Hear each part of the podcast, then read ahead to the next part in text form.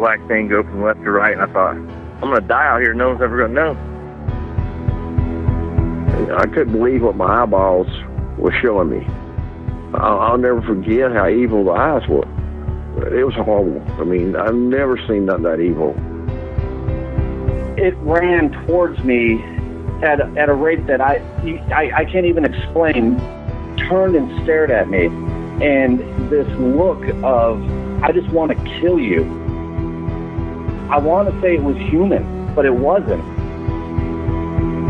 He was, he was, he was yelling at me to grab a gun, grab a gun. I was like, for what? He said, just grab a gun.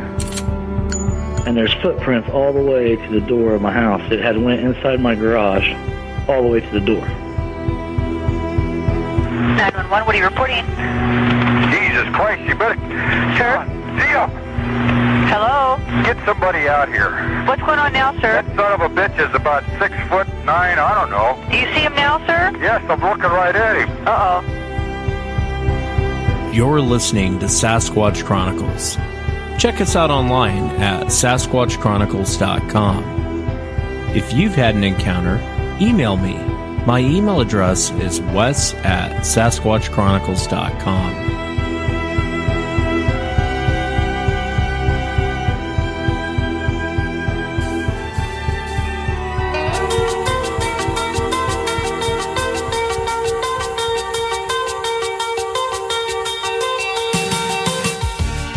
Welcome to the show, everyone. Thanks for being here tonight. Got a great show planned for you tonight. Uh, Going to be talking to Matt. And Matt actually comes from Kentucky. He grew up on a property with his grandfather. I'll let him go into the encounter. Uh, but he's run into this creature a couple of times. And Matt's actually a veteran, a military veteran. Uh, he works in the medical profession. I know he's here in the Pacific Northwest. And uh, great guy. I really enjoyed talking to him and hearing his experiences. I hope you guys have the same listening experience as I did uh, talking to Matt and hearing his encounters. A lot of information in his encounters. Uh, if you've had an encounter and you'd like to be on the show, shoot me an email. My email address is wes at sasquatchchronicles.com. And if you get a chance, check out the website, sasquatchchronicles.com. You can become a member, get additional shows. Doing a little celebration this week, I moved over to Revolver Radio. Uh, and if you get a chance, check out their website, revolverpodcast.com. Uh, great people, and I'm so happy that they're hosting me now uh, hosting Sasquatch Chronicles. So if you notice on the website, you'll notice their player embedded. And I want to thank everyone again for for listening tonight.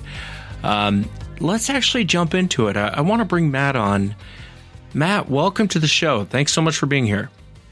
Oh, you're very welcome. Yeah, and I'm really excited to have you on. Thank you again. Um, and I wanted to ask you, what part of Kentucky did, did this happen in, in kind of vague terms? Well, that was in central Kentucky. That was kind of near, uh, oh, I'd say about 28 miles from Bowling Green. Okay. Well, if you would, would you kind of start from the beginning? I know it was your grandfather's property, but just kind of start from the beginning and, and walk us into your encounter. Sure. Um, I was, it was about, I think it was 1972. I was about seven years old.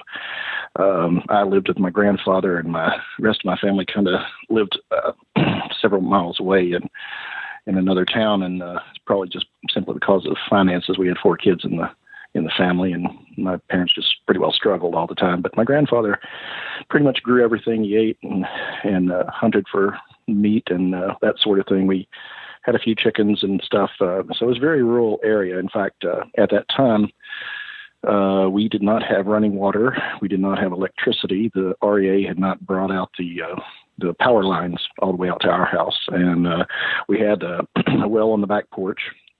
And my grandfather had built this house uh, with another man uh, who was a good friend of his, and the man had a a sawmill. This was during the Depression, and uh, of course, people just didn't build houses during the Depression, so they had to uh, go onto my grandfather's land and go into the hollers in, there in Kentucky. And pull out the logs by with mules. They sawed them down themselves with crosscut saws and buck saws and such.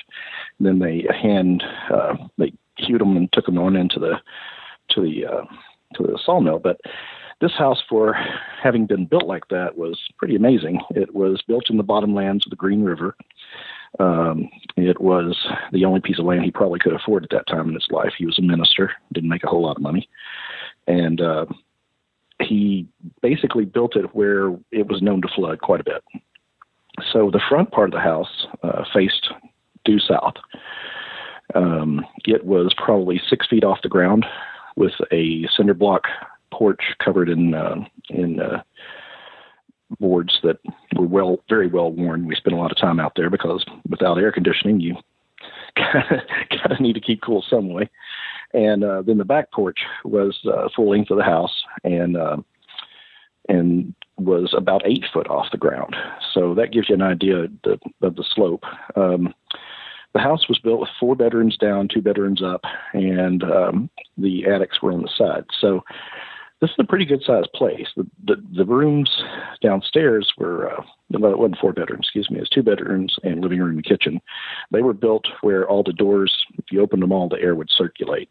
There were uh, two back doors, one in the bedroom that I slept in, and one in the in the kitchen. There were two front doors, one in the living room, one in my my parents' bedroom when they were there. So my grandfather and I, we slept in the same room. He slept in a full size bed on one side of the window, and I slept on a full size bed on the other side. My feet basically were about where the well was. Um, to it'd be on my right if I were laying on my back, and there was a the window that was in between us was about I would say, um, well, I would say this night the particular room was uh, interesting because of how how, how high off the ground it was. so about a week before all this happened, I had been up uh, up north with my family, and and uh, my grandfather met me on the Greyhound coming back, and I noticed the one interesting thing he had done was he had uh, let's say reinforced that window, and uh, the way he reinforced it was to put chicken wire over the outside and then nail boards around that. And I, just being seven years old, I looked at him. And I said, "Pap, why'd you do that? Nobody's going to break in there." I said, nobody can even get up there without a ladder." And he said, "Well, let's just say for security." And I kind of looked from there to the to the window that it was at the foot of my bed, and I said, "If they want to come in, they'd come in on the back porch right there by the well." And he said, "Don't worry about it." that was kind of him. He shut us up really quick. Good Scottish stock. Uh, yeah. Every now and again, when he when he gets stressed, he'd you know come off with a few Gaelic terms. I never knew what he said, but anyway, um, he didn't get scared much. He was a small guy, but he had pretty well faced down a lot of things in his life and wasn't wasn't too scared of much. So on this particular night, um, as the sun started going down, uh, of course, you know I knew bedtime was coming up because, quite frankly, we we didn't have electricity to flip on a light switch, and we certainly got, weren't going to watch TV. And uh, so we were walking along on the side of the house where that bedroom was, and this house, um, our property was surrounded, not surrounded, shall I say, it was quite a bit of woods, but there was a huge field that was in a giant L shape uh, that ran parallel to our house, and then the L kind of went around behind our house, and that that lower bar of the L would have uh, run parallel to the Green River, and it, it's at uh, across that field there at that point was River Road, and then Slight Woods, and you were in the middle of the Green River by that point.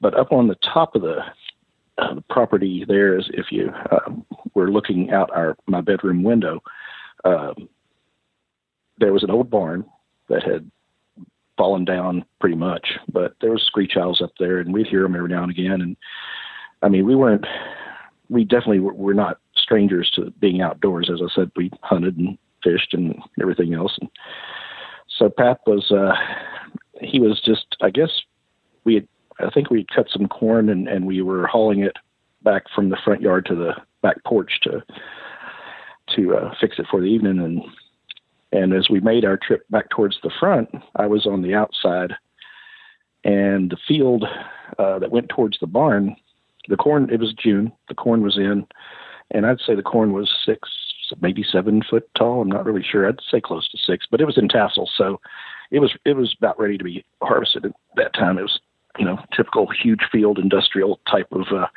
planning, you know.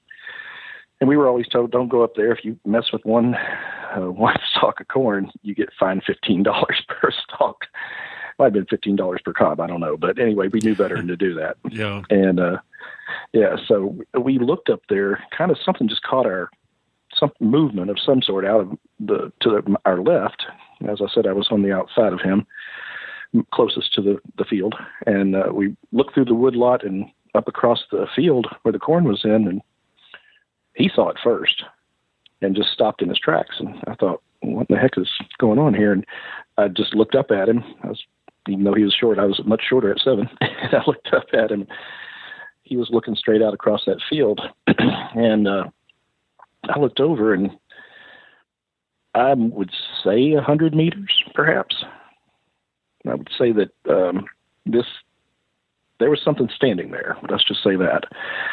Um, and from nipple line up, this thing was was that that high above the corn. So we're talking the top of his head was probably eight foot. Shoulders look like uh, I, I, I would dare to say the shoulders were five feet across if it if they were an inch at least. They were they were huge. He was a he was a big fella. and uh got got the sense it was a guy and he was kind of uh checking us out. Just standing there just looking right at us. And my grandfather grabbed me by the hand and I'll, never forget there were a couple of times when you knew he meant business and one was when he reverted to Gaelic and he said to me, Tour love, which means give me your hand. And he picked up his pace and he said, You'll not be going outside tonight. so, well, I mean, we, we, we weren't strangers to animals. There were panthers that would roam through our yard every now and again. Um, we saw bobcats up on the front porch and on the back. They try to get into the chicken coops. And um, so um, we went to bed. I was to the, uh, if you were facing looking in the window, I would have been to the right. If you're facing, looking out, of course, left. Uh, my grandfather was in the other bed on the other opposite side, small. Uh, uh, there was ba- basically a, a runner rug in between us, so that's how wide it was in between us. And there was a, a small nightstand in between us as well. My grandfather slept. It was nothing to see him with a pistol uh, under his pillow. And there was a shotgun in almost every corner of our house. Uh, the double barrel shotgun, which was uh, we knew pretty much for home defense, was in the bedroom in a corner. So I was beginning to drift off. The sun had gone down. Um, I can't remember how much of a moon there was, but there was there was some. We, mind you, we did not have electricity. There were no outside lights.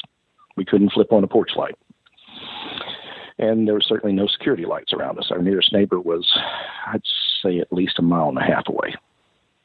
So the gravel road in front of our house came uh, came down a big hill, and then uh, went straight for a long time. Went in front of our house, and then immediately at the end of our property took uh, a turn and went up a, a slight hill, and that ran parallel to that field I was just talking about. So that was the upper part of that field.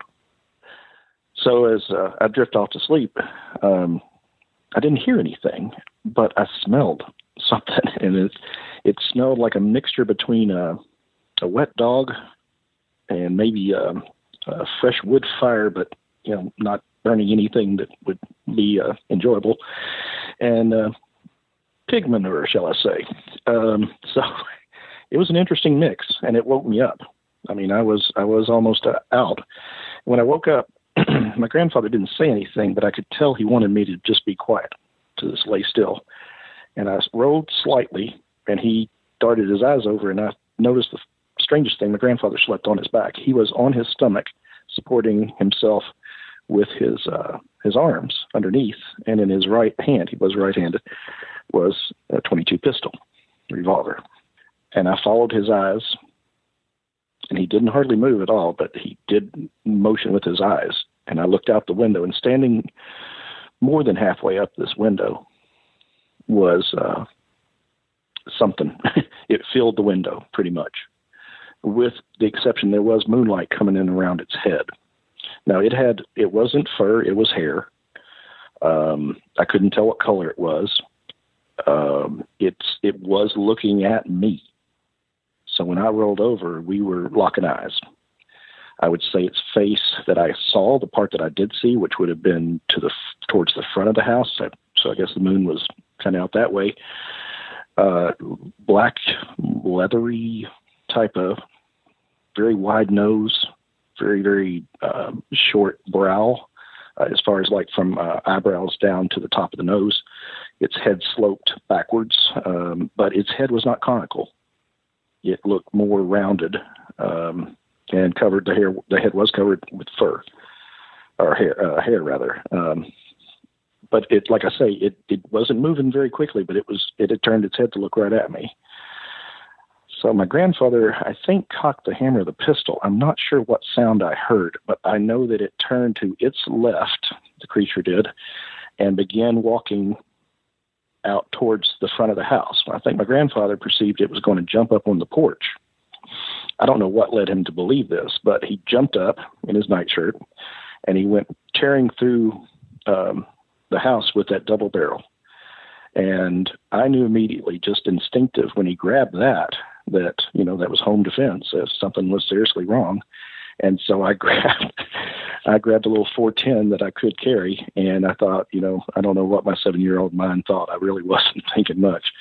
I thought I was going to back him up, I guess. And I heard uh, the first round fire, and I knew that had to have where it, where it came from had to have fired through the screen door. Now, we did not have the doors closed because it was summer, so the front two screen doors were closed and they had typical latch, um, one at the top, one at the bottom, um, just the old, what do you call it, the old eye bolt and uh, small eye bolt and little hook. Yeah. And uh, there was one at the top, one at the bottom, I guess, to confound people who tried to open it. and uh, I heard what I what I the reason I knew it went through the screen door is because the the cross piece on the center of a, of a screen door, uh, I heard it crack, and I didn't know if whatever was looking in the window had grabbed it and was trying to open it, or if my grandfather just perceived he was and shot right through it. So with that, I did hear something running up the gravel road going up the hill. And um, I by that time I was beside my grandfather, and he threw his uh, threw his left arm out and just stopped me as if you would put the brakes on a car and you know reach over and stop whoever's in the passenger seat, or rather, it was the opposite direction because he was using his left arm. So he uh, he I'm not sure if he fired off a second round. It seems like he did, but I don't think so. I'm just trying to remember it. I mean, I'm 53 years old now, so no, you're doing fine. Yeah. Yeah. I'll say forgive my memory. But anyway, uh, so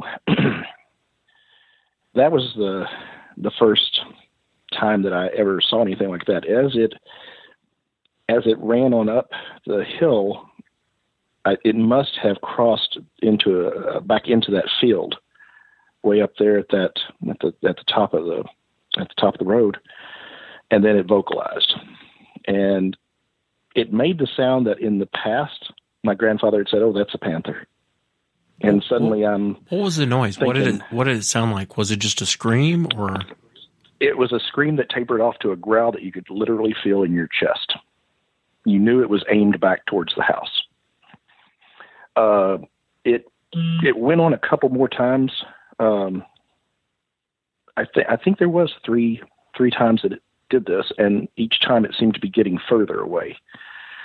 And then um, that night, I mean, we sure as heck didn't sleep, and we did hear a series of whoops, but they were much much further, and they seemed to be uh, coming from the river bottoms, um, which would have been, well, it would have been behind our house. So um, that was the first time I ever encountered something like that. And my grandfather, the next morning, just plain old wouldn't talk about it. So it must have been the next year, Easter came around, and my grandfather, being a minister, was going to preach a sunrise service somewhere, but Kentucky weather never never favored the Baptist. he was seemed to always be preaching in the rain on yeah. the sun, sunrise service out on in a, in a cemetery somewhere.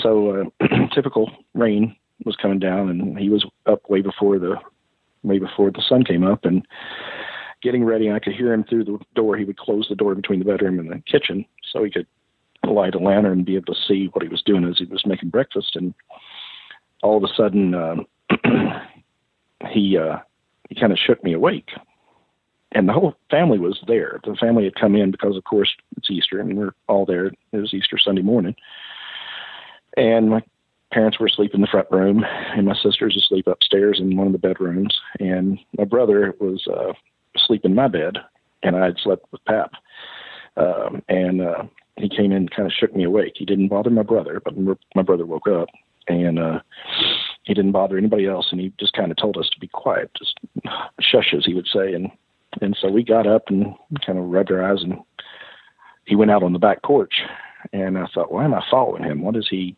motioning for me to follow him? And he's very very quiet. We got out back, and um, right where that window was, it was very very muddy. Been raining for a couple of days, I think, and there were some pretty deep and pretty large footprints. Pretty deep. I mean, by about four, four or five inches, and they were huge. Yeah. And those footprints, we followed them, being careful not to step in them. We followed them, and they went to my mom and dad's window and stopped there. Then we followed them and they went around the front of the house. Now, the front of the house had a lot of gravel in the yard, so we couldn't track very well, but it was clear where they went. He went up on the front porch and he was looking in the front uh, screen door. That's a little unnerving, isn't it? Having it stop at the windows. Uh, yeah, my brother looked at me, and uh, he had not been present when the first incident happened. So he's just looking at me, and I mean, I could tell he wanted to say something. My grandfather put his finger up in front of his mouth, just looked at us, and he motioned me to. He said uh, quietly, he said, "Go around back and get some water from the well." So I went back there, and you know, creaky old well, and I tried to be as quiet as I could, drawing a bucket and putting it into another bucket and bringing it around there. I didn't know what the heck he was up to. And then next thing I know, he's got the broom, and he motioned for me to pour water on these tracks, the mud, and brush them off. And I said, "What are you doing, Pap?" And I thought he might call the sheriff. You know, when the sheriff come out there, and you know, this is my little mind at work. And he said, "I don't want your mom to see those. She won't let you come back." So, very interesting. My brother, yeah, yeah. So he he knew something. I mean, the, the the reinforced window. When he looked up there, he didn't. I mean, he got unnerved the first time we saw something, but he didn't get like he didn't say what is that, which would have been a what I would have expected if it was the first time he ever saw it. And he had always told us those vocalizations were panthers, as if he was protecting us from something, I guess. Um, so my brother was a brat, and he decided he was going to go up there and see what was up there because I told him the story. And I told him where it had been standing. He said, "I'm going to go up there." Well, the corn was. It wasn't planted at this point of the year, but it was uh, some of the corn that had not matured very well that they didn't bother combining that into the or picking that into the the field. So there was still some up there, and I had the belief that if you touched any of that, you fifteen dollar fine for each one. Yeah. So I keep I kept telling Keith, I said, number one, Pap doesn't want you to go up there. Number two, if you touch any of that corn, you know they're going to take it out of your allowance. And he looked at me and said, I don't get an allowance. and so uh, he went up there, and like an idiot, I followed him. And um, we got up there, and right where that thing had been standing the first time we saw it was a set of tracks, and they were aimed right at our house. Um, they were huge. They were as big as the ones that were down by the house. Um, mind you, this was later in the day after my grandfather was taking a nap, I think. And my grand, my, my brother had taken that same 410 I had earlier in the story, and uh, I think it was kind of like a junior 410, like you know my son's first shotgun or something. and he uh, he took that up there and uh, he laid it down in one of those tracks. And we didn't have any way of measuring. We didn't take a yardstick or anything. We didn't know what the heck we were going to encounter. I think I had a stick on me or something. And he laid it down, and from the from the butt of that shotgun to the forestock, it was about halfway up to the forestock. So he remembered that, kind of marked it with a little bit of mud on his fingertip, and then we we started to turn around. And as we did, there was something, some vocalization occurred that I thought was an owl at first. I thought one of the the barn owls was hooting, and uh, then it tapered off to a growl. so I think I didn't touch an ear of corn, but I think I got across the. Uh, I think I got across that field. Uh, I just beat cheeks over there, shall we say? And I, I don't ever remember touching the ground. Yeah. and I look back and Keith Keith didn't he, he wasn't the brave big brother. He was he was right behind me. He was on my heels. Now he was bigger than me and he could definitely outrun me, but he didn't that day, I assure you.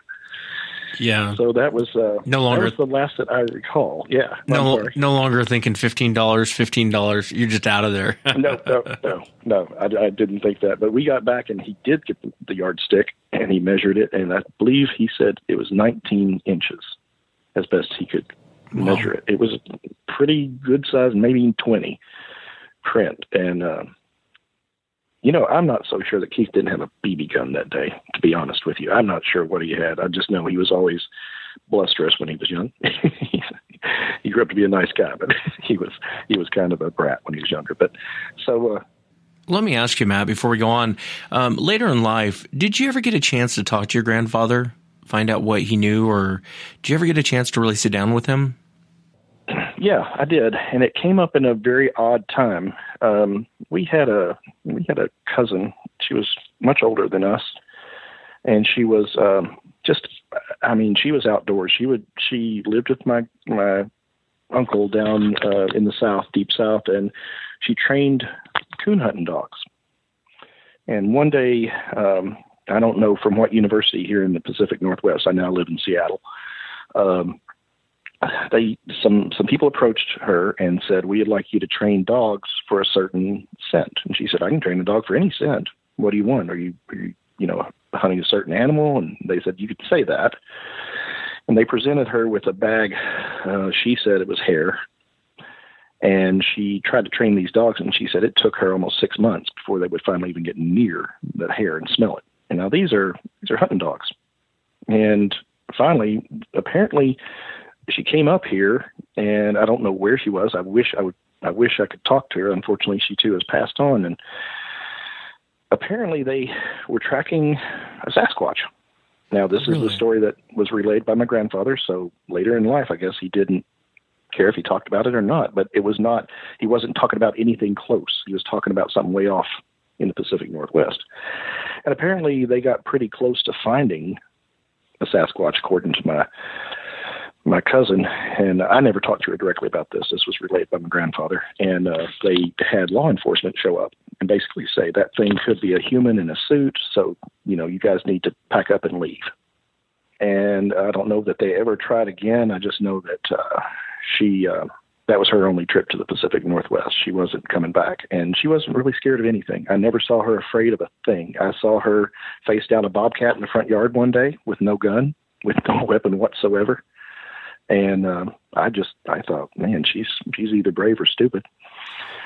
And uh, so, yeah, that's my grandfather spoke about that openly at the dinner table one night with all the family around, and um, I started to say something, and then I just kind of remembered he told me if I ever told my mom that there was something around there that she wouldn't let me come back to see him. So, um, yeah, mom mom wasn't scared of much, but I, I think that would have probably put the fear of Jesus in her.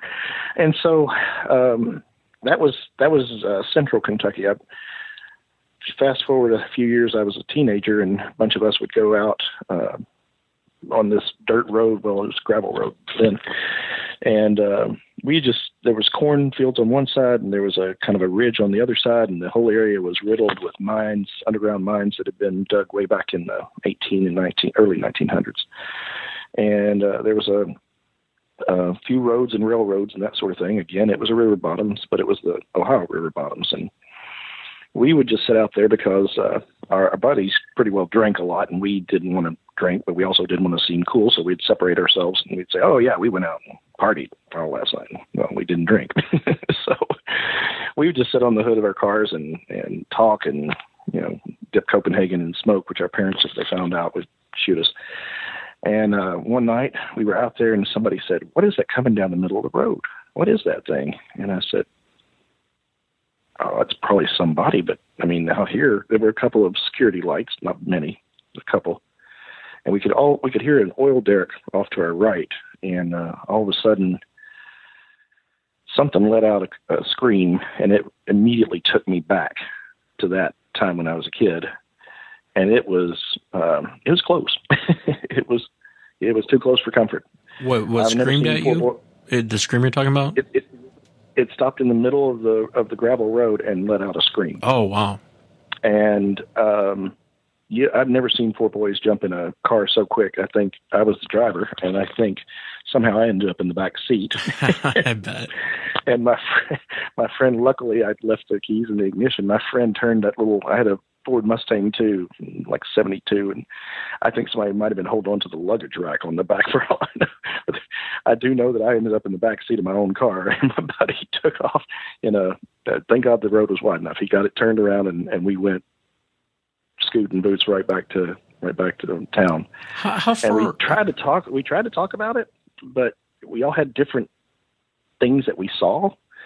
And the weirdest thing was that one of my buddies was looking to the right towards the sound of that oil derrick because he had seen something there. And he said, "Y'all were all looking at something down the down the road, literally straight in front of us. It was a very straight road." And uh, he said, "I was looking at something that was a lot closer to us, right there by that oil derrick. And that oil derrick couldn't have been 25 meters from us."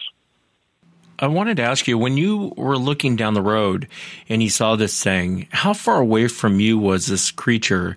And what did you see? Was it just kind of a humanoid looking thing? Well, I mean, exactly what I saw was the funny. The funniest thing was it was the the thing that I'd seen when I was young, about as tall, but its head was shaped more conical.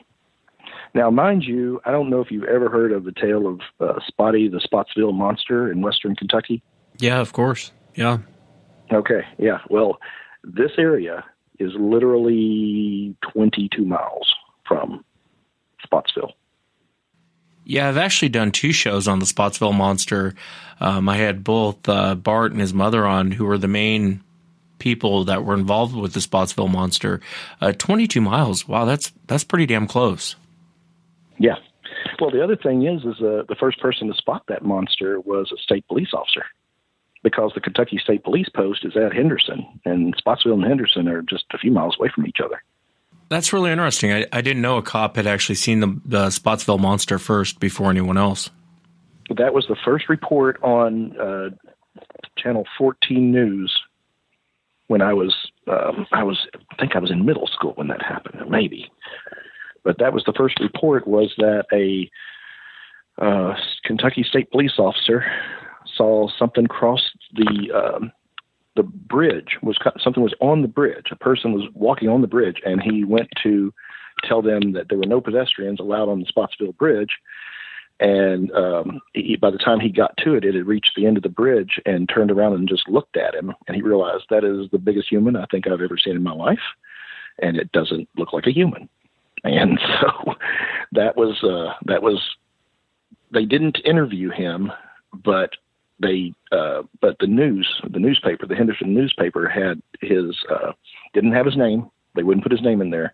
But it, it said you know Kentucky State Police officer from the KSP post right there at uh, Henderson had been on patrol in Spottsville and that's what he saw. Well you know the people had a heyday with it. They one of the one of the news uh, one of the three channels there in the tri-state uh, took a person put him in a gorilla suit and um, kind of did a Benny Hill speed up thing with a song called Spotty the Spottsville Monster.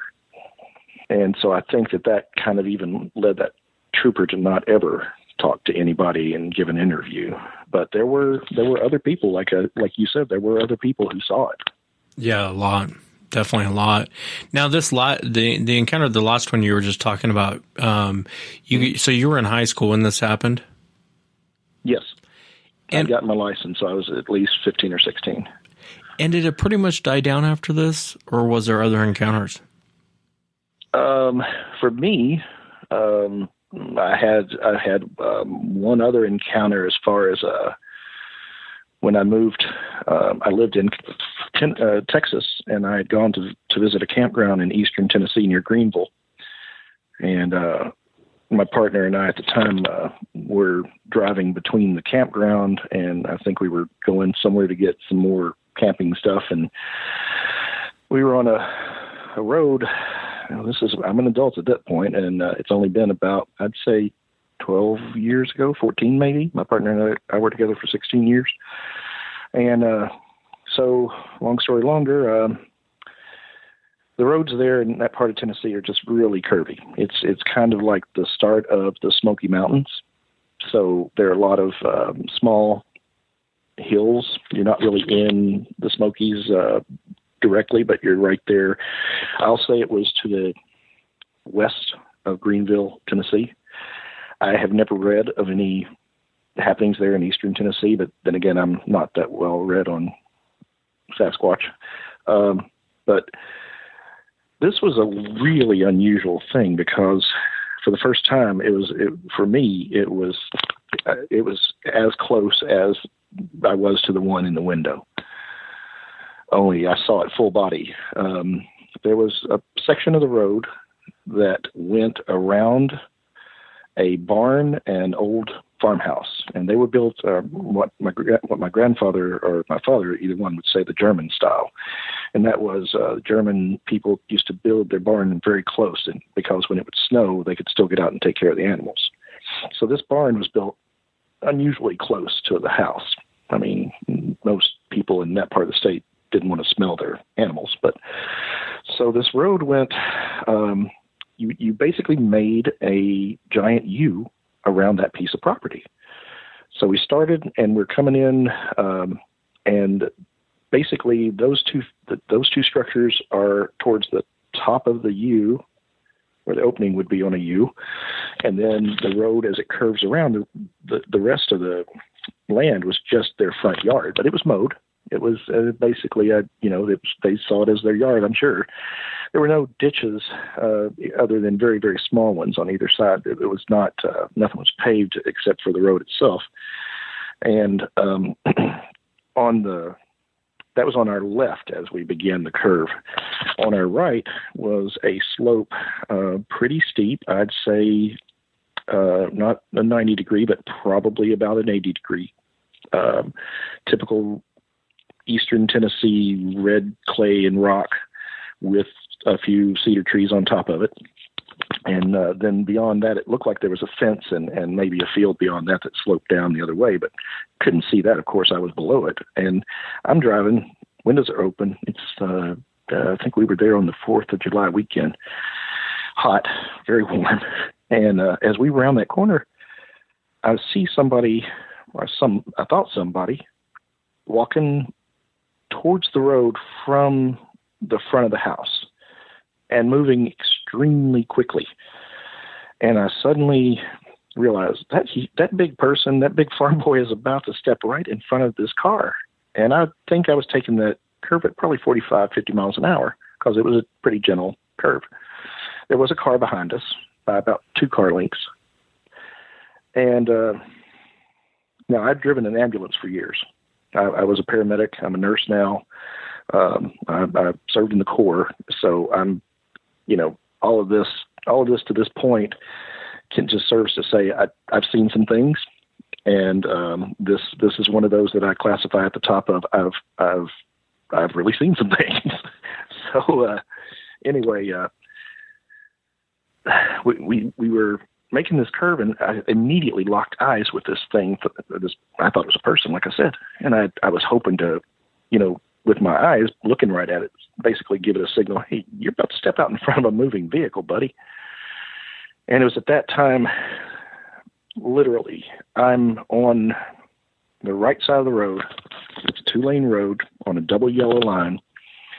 And I'm well within the bounds between lines, but I look full on to my left. And this thing is where I could have reached out and touched it. It was, uh, I would, have you ever seen a roan colored horse? No, I haven't. Okay, a roan colored horse is uh, between, to me, this is the best way I can describe it. It's between um, pure brown and and red, but it's its belly that I could have literally reached out and touched the bottom of, more towards the more towards the hip region, uh, because the road was a little bit up above where it was coming across.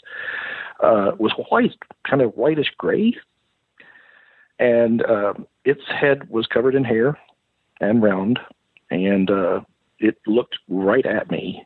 And my partner, being on the passenger side, he he leaned in and looked beyond me, and so he saw the exact same thing I did, colors, the whole bit. Before we could say anything, the really distinct smell hit me. And like I said, it was summer, windows are down. Um, the, I don't know which direction the wind was blowing, but at that point it didn't really matter because it hit us full on. And uh, that you know the olfactory nerves they uh, they tend to bring back memories really super quick. They that that is a source right directly to the brain. And all I could think of for a very split second was I know what this smell is. And I didn't change. I didn't have time to react. I didn't have time to turn the wheel. I didn't have time to step on the gas or the brake. All I know is I thought it was going to hit me or at least run over my the back of the car. And I thought, I'm in a rental. Please do not do that to me. For some weird reason, you think these strange things at times like this. And all of a sudden, uh, it went between us and the car behind us. Now, I think I may have tapped the brakes just instinctively because the car behind us was closer than two car lengths at this point. And all I saw was the front of this maroon car uh, as this thing walked in between us, and it took about two steps to get from one side of that two lane road to the other. The front of that car behind us went to the right and into the ditch there. And uh, so we we started putting on our brakes, and uh, Jason, my partner, looked out the window and on his side, and he said that it scrambled up that steep, um, that, that that steep uh, side, the, the side of that hill there, and uh, it was about I would say about 14 foot off the ground to the top of that, and he said there were two more. And I said, "What?" And I looked beyond him, the same way he had looked beyond me, you know, leaning forward and looking.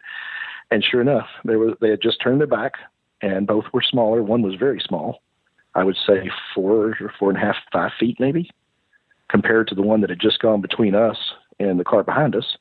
And the other one was maybe a foot taller than the small one. So I'm wondering if that was mom and kid waiting for dad to get across the road. um, it scrambled almost as if it didn't have to use its hands. It, it scrambled right up that thing, and none of them looked back. They just kept on walking. We had stopped by this point. I wasn't so sure I wanted to get out of the car, but well, having been a medic and being a nurse, I need to see if those people back there were okay. So we get out, my partner and I, and, and I go around to their their uh, driver's side door, and it was a family, and the gentleman on the uh, driving the car, he was asking if everybody was okay, and the kids were saying, "Yeah, yeah, we're okay, we're okay." And then the mom said, "What? What? What the heck was it? Was that a bear? Was that a bear?" And one of the kids said, "No, that's Bigfoot." so yeah. they were from that part of the countryside, so I guess they maybe I don't know had heard things. I I just I, we didn't stick around to ask them. We checked to make sure that everybody was okay, which they were, and we uh, made sure we helped them get their car out. And just as we were trying to use our manpower, uh, uh, the a farmer came up with a tractor and said, "I can just pull you out of there." And we said, "Well, we're going to go on." so we went on. Yeah, and, that's uh, that's really really fascinating. I wanted to ask you when you were in the car and as you're coming around, you're talking about that smell. Was it the same smell you smelled with your grandfather when it was at the window, or was it different? It was a hundred. It was a hundred percent. Hundred percent uh, triggered my same idea of the same smell. The one thing that to this day I still have a difference of was remember I said uh, there was a wood smoke smell in the first one. Yeah. This was more of a sulfur match. So there, there was there was that that wet dog, the pig manure, and then instead of the, the the wood smoke like somebody had been sitting out by a campfire all night, it smelled like somebody had just lit a wooden match. I so there was a sulfur component to it. Yeah, I was wondering what you meant the first time you were describing it as kind of um, you know campfire or burned wood, but I guess you know yeah. a, a, sulfur smell would kind of smell like that. Even a light sulfur smell, you might think it's you know a campfire or burnt wood. Um, I wanted to ask you when you were looking at this thing, can you describe for the audience what the face looked like from what you remember? Yeah, uh, well, it the face on this one was not black and leathery. It was more gray. Um, if you've ever seen the face of a, a gibbon monkey, it had that same type of completely, um, not completely circular. Was more oblong, kind of oval, very wide nose, upturned, kind of flared nostrils. Um, chin, I couldn't describe if there was a chin or not, but I'm sure it was covered up by hair. Um, its mouth, strangely, was slightly open, as off, as like it wanted to say something to me. Uh, I wasn't going to stick around and find out the conversation it wanted to have, but uh, the eyes were again very sloping brow, um, very jutted um, uh, um, eyebrows, um, and the I guess the ridge of the brow there, and um, very kind of uh, eyes weren't super close together, but as a as a human would go, it its eyes were kind of small for its face. There was there was uh, I did see its hands, and I've heard people describe uh, a bear paw looking thing. I've heard people say, "Oh, it's a human hand." Closest I can honest to God come, and I, I'm not sure if I've ever heard this said before. I would love to have seen if it made any prints on that embankment. Was like a um, giant raccoon hand, kind of prehensile fingers and uh, wide palm that narrowed at the bottom. Um, I, I can't remember if there were claws. I can't. I cannot honestly. I don't. I don't think I focused on any one thing. Honestly, I think, and and I Um. didn't try to piece this together with with Jason later on. I, we talked about it, but we. This is the other weird thing, Wes. Uh, we went back to that campground that night, which was not far from where this had happened, and we uh, we didn't talk about it. We didn't bring it up to anybody else. We didn't talk about it ourselves. We went to bed um, after you know hanging out with everybody that was at the campground that we knew, and we went through the rest of the weekend. We flew back to Texas, and um, it was almost a year later before I looked across the dinner table one night and said, "What the hell did we see out there? Just tell me what you saw, and I'll keep my mouth shut until until you finish, and then I'll tell you what I saw." So reluctantly, he let me know exactly what he saw, and uh, it was exactly what I saw: colors, uh, smell. Uh, the only thing that he saw before I did was the two up on the ridge, but I did see them from behind. But he said their faces were similar, and that their hands were kind of uh, blackish, leathery, human hands, basically. He said, but you know that's at a good distance. The one I saw I honestly, it, I've seen raccoons up close. We had a pet when I was a kid, and uh, it would grab things with its hands. And uh, the, I, I remember two of the fingers being longer than the others on the raccoon, but I don't, I don't know if it was on on this thing we encountered. I have no idea. Yeah, it's a fascinating account. I mean, I've heard um, several roadside crossings, even people who, um, he- you know, I had a guy on a couple weeks back where he hit one, and it was it was a smaller one. You know, it was about I think if I remember right, it was like four feet tall or something like that. But he hit it, and it, as it was going across, you know, they kind of impacted at the same time. It wasn't intentional on his part. Um, And then he heard one off in the wood line just roar at him. And so it, it reminded me of that because here's a big one trying to cross. And it's so weird. Don't you find it odd if they would have, if that one would have just sat there and waited? Obviously, you can hear the cars coming. Just sit there and wait, wait till the cars go by, and then make your way across. It's almost like like a game for them or something. And to cross in between two cars for an intelligent animal, I mean, he's it's kind of a dumb dumb move. You know what I mean? I'll tell you the sense I had, Wes, and I don't know if this makes sense to you or not. Um, I've been, I've encountered a lot of people gr- growing up in the South, uh, what we typically just term a redneck or a hillbilly, who uh, basically are like the road belongs to me. You need to get out of it, and that was the exact thing that I sensed. It was his property, his land, his terms, his game, and um, he had no fear, zero fear. I mean, I'm in a two-ton bullet, you know, driving along. I could, I could aim it at him if I wanted to, but he had zero fear. And I, you know, I've heard some of your guests and I've heard other people talk about they felt powerless to have used a rifle or uh, anything like that. And I got the same feeling. I got the same feeling that you just make him angry. You know? Yeah, like he was bulletproof And, or uh, something.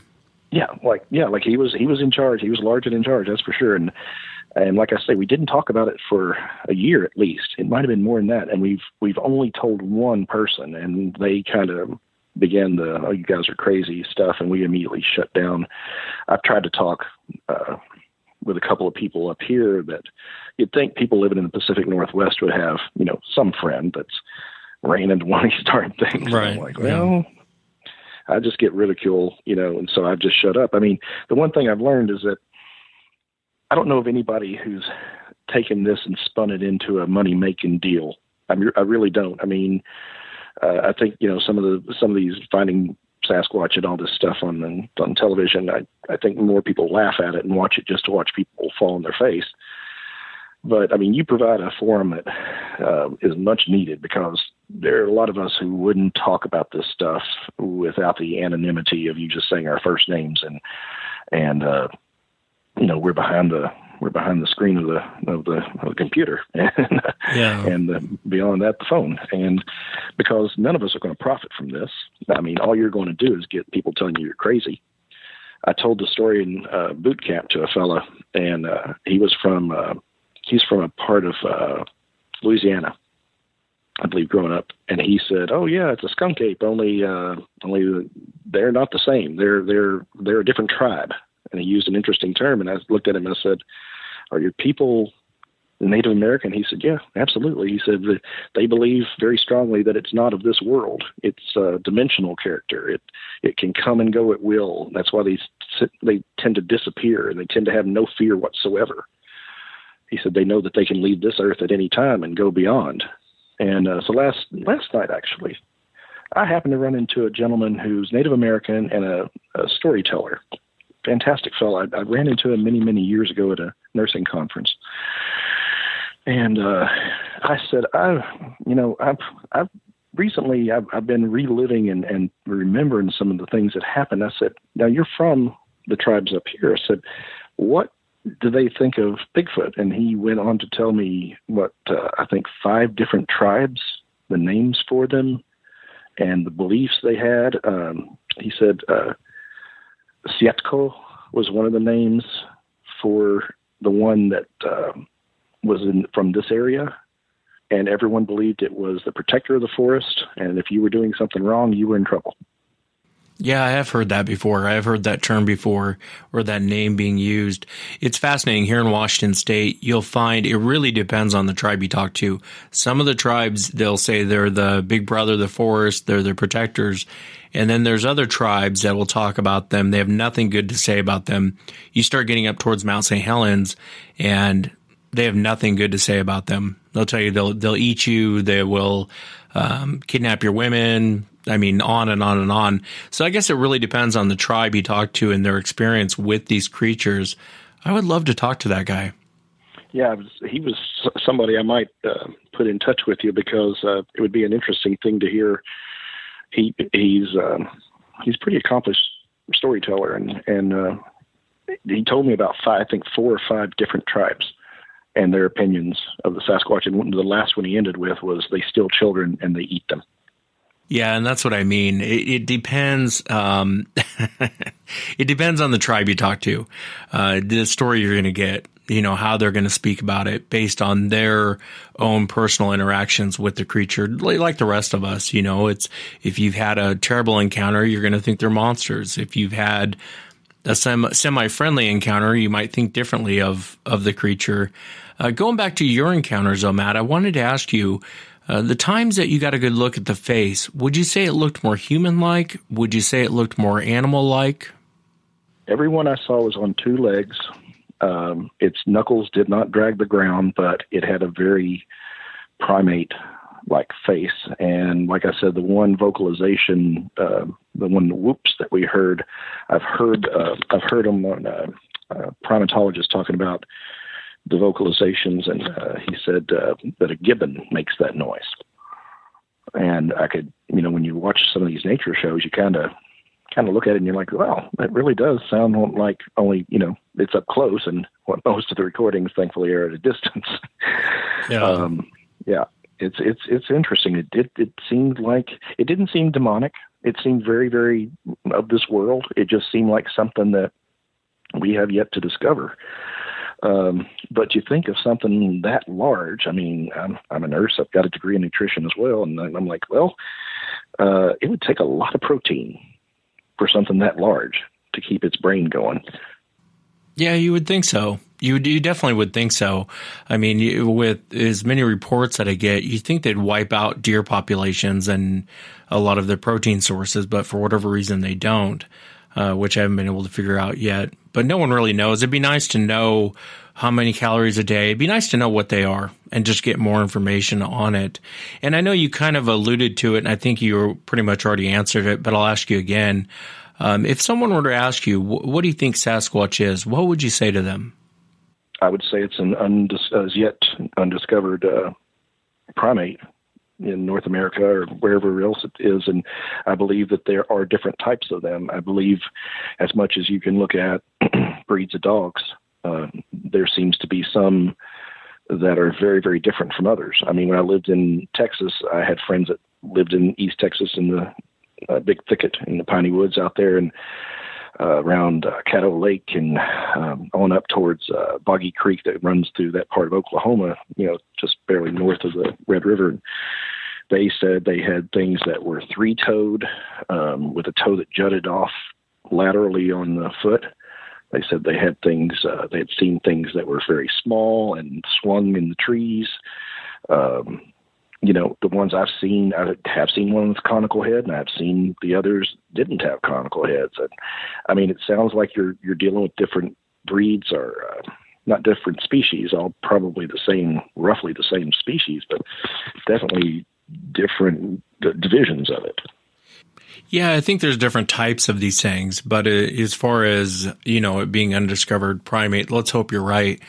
Um, and I appreciate your answer on it. I wanted to ask you, going back to your grandfather's farm, God, I'd love to sit down with him and just talk to him.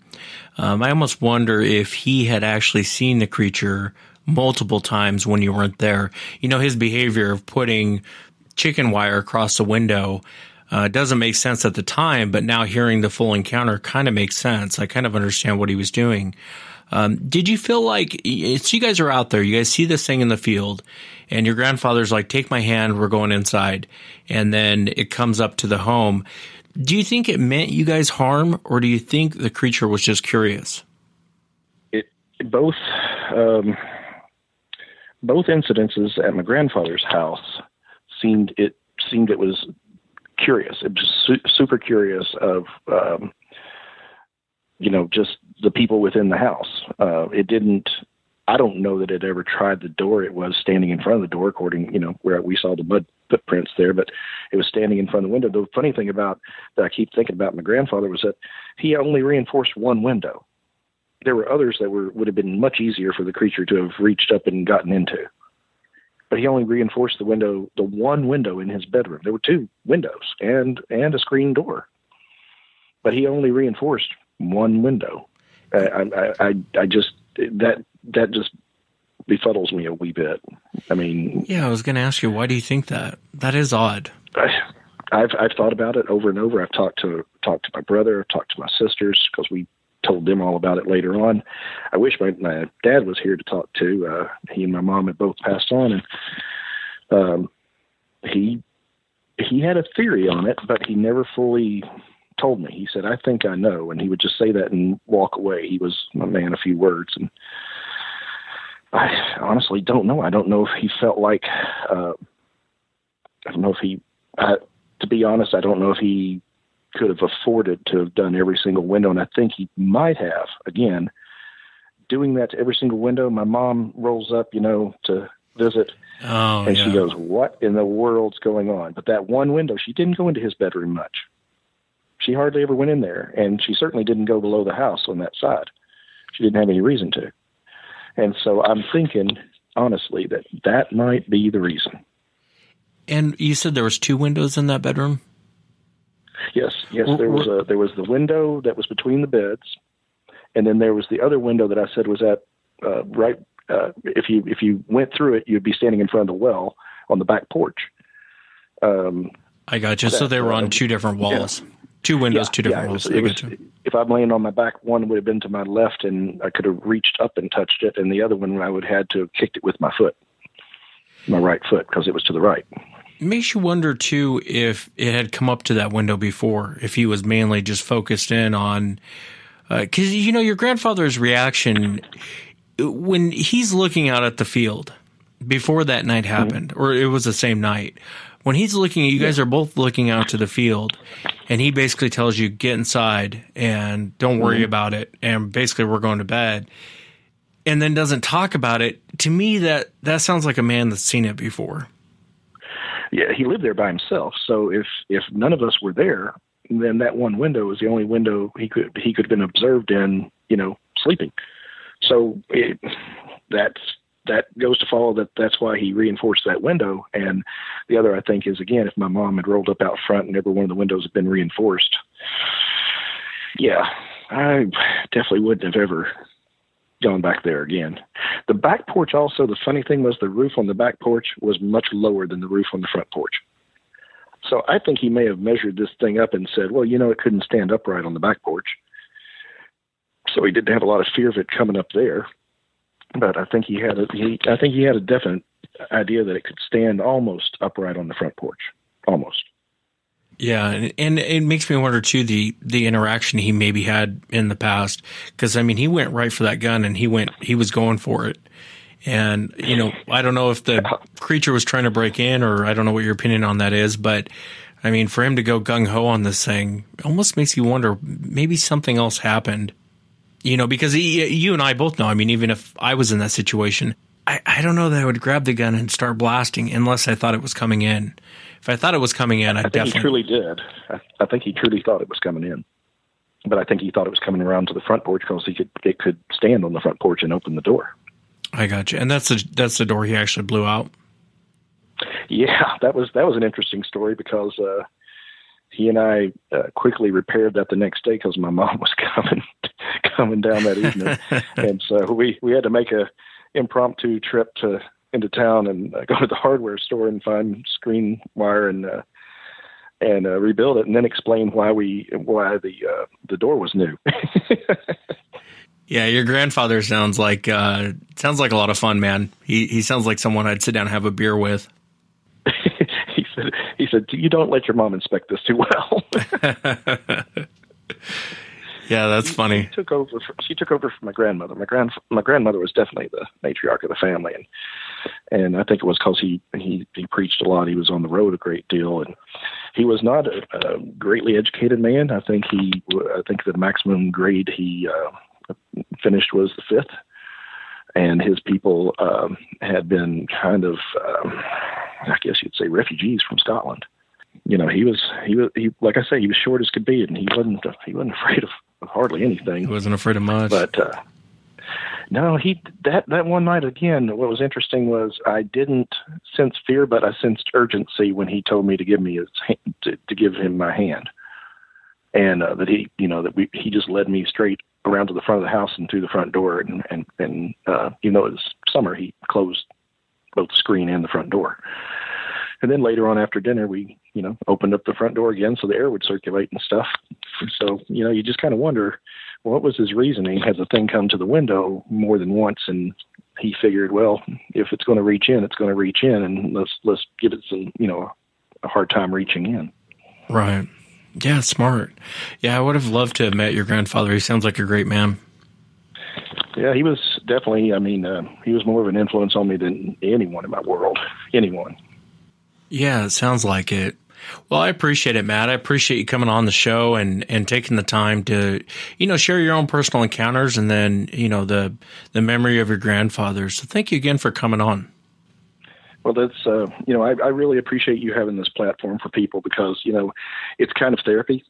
Um, I'll, I'll tell you, I feel a lot more relaxed now that I've finished, and not because I'm afraid to talk on the radio or anybody to know my name or anything like that, but um, just recounting that, I think um, anytime you're, you you've had an encounter that close, you you know all the hair stands up on your body, and by the time you're done with telling somebody, uh, You're exhausted. shouldn't listen to you. You're exhausted. Yeah. I'm, I mean, I'm seriously. Uh, it's it's not time for bed, but I think I might go there.